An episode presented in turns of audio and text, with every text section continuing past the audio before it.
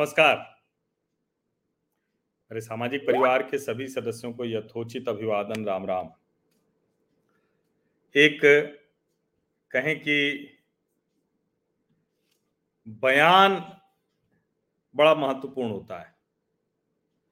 और अगर वो बयान देश के रक्षा मंत्री राजनाथ सिंह, देश के प्रथम प्रधानमंत्री पंडित जवाहरलाल नेहरू के बारे में दे रहे हों तब तो वह बयान अति महत्वपूर्ण हो जाता है। और इस अति महत्वपूर्ण बयान पर खूब जमकर चर्चा हो रही है, जिसको कहते हैं ना कि एकदम चारों तरफ़ से अचानक लोग जाग गए हैं। और देखिए, वो कितना इस बयान ने कैसे सबको जगाया है और कैसे परिदृश्य पूरा बदलता सा दिख रहा है। कि देखिए, इस पर भी एक टिप्पणी आई हुई है कि लगता है राजनाथ जी भी भीतर से कांग्रेसी ही हैं। जो जनसंघ से या राष्ट्रीय स्वयंसेवक संघ से नहीं होगा, उसकी विचारधारा ढुलमुल होगी। अरे भैया, राजनाथ जी एकदम जनसंघ से है, बहुत पक्के संघी हैं। तो इसलिए ये कहकर मत जो है, इस वक्त समय ऐसा है कि कई बार एकदम से ही खांचे करने में किसी के ऊपर भी कोई भी टिप्पणी हो जाती। है तो ये कहना कि राजनाथ जी कांग्रेसी हैं, ये ठीक नहीं हुआ। राजनाथ जी विशुद्ध संघी हैं और जनसंघ से भी वो रहे हैं तो कुल मिला के उनके बारे में ऐसी टिप्पणी मत कीजिए। लेकिन क्या राजनाथ सिंह ने ऐसी कोई बात कही है जो गलत कही? या राजनाथ सिंह ने क्लीन चिट जवाहरलाल नेहरू को दी है और दी है तो क्या गलत की है? या दी भी नहीं है? क्योंकि अभी हमारे एक सामाजिक परिवार के सदस्य हैं, अधिकारी हैं किसी बड़ी कंपनी में, और उन्होंने मुझे मैसेज भेजा कि क्या राजनाथ जी भी आडवाणी जी के रास्ते पर चल पड़े हैं क्या? ये क्यों कहा उन्होंने?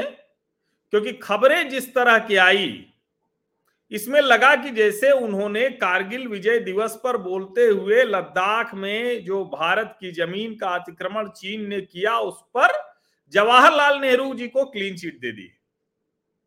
लेकिन क्या कहा? दरअसल राजनाथ सिंह जी ने उसी को और पुख्ता किया जो भारतीय जनता पार्टी लगातार कहती रही है। उन्होंने कहा कि उन्नीस सौ बासठ की लड़ाई में चीन ने लद्दाख में हमारे क्षेत्र पर कब्जा कर लिया। उस समय पंडित जवाहरलाल नेहरू हमारे प्रधानमंत्री थे।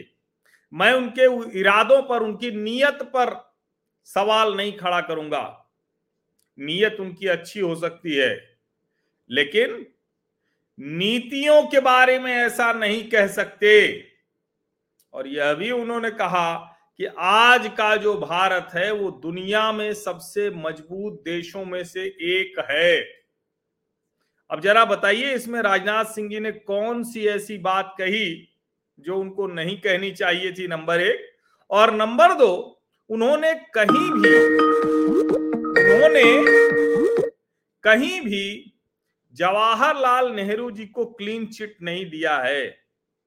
बहुत स्पष्ट तौर पर कह रहे हैं कि नीयत हो सकता है ना गड़बड़ रही हो, लेकिन नीति गड़बड़ रही है, यानी जवाहरलाल नेहरू की नीतियों की वजह से ही लद्दाख का एक बड़ा हिस्सा वो चीन के कब्जे में चला गया। और आज की सरकार, यानी नरेंद्र मोदी की सरकार, दुनिया की सबसे ताकतवर सरकार है। इसका सीधा सा मतलब हुआ कि आज हमारी ज़मीन पर कोई भी कब्जा नहीं कर सकता है। तो राजनाथ सिंह जी ने बहुत स्पष्ट तौर पर यह कहा है और देश के प्रथम प्रधानमंत्री को हमेशा कुछ गलत बोल के, अपशब्द कह के ही टिप्पणी करना ये तो अनुचित होगा। मैं भी इसके पक्ष में नहीं हूँ।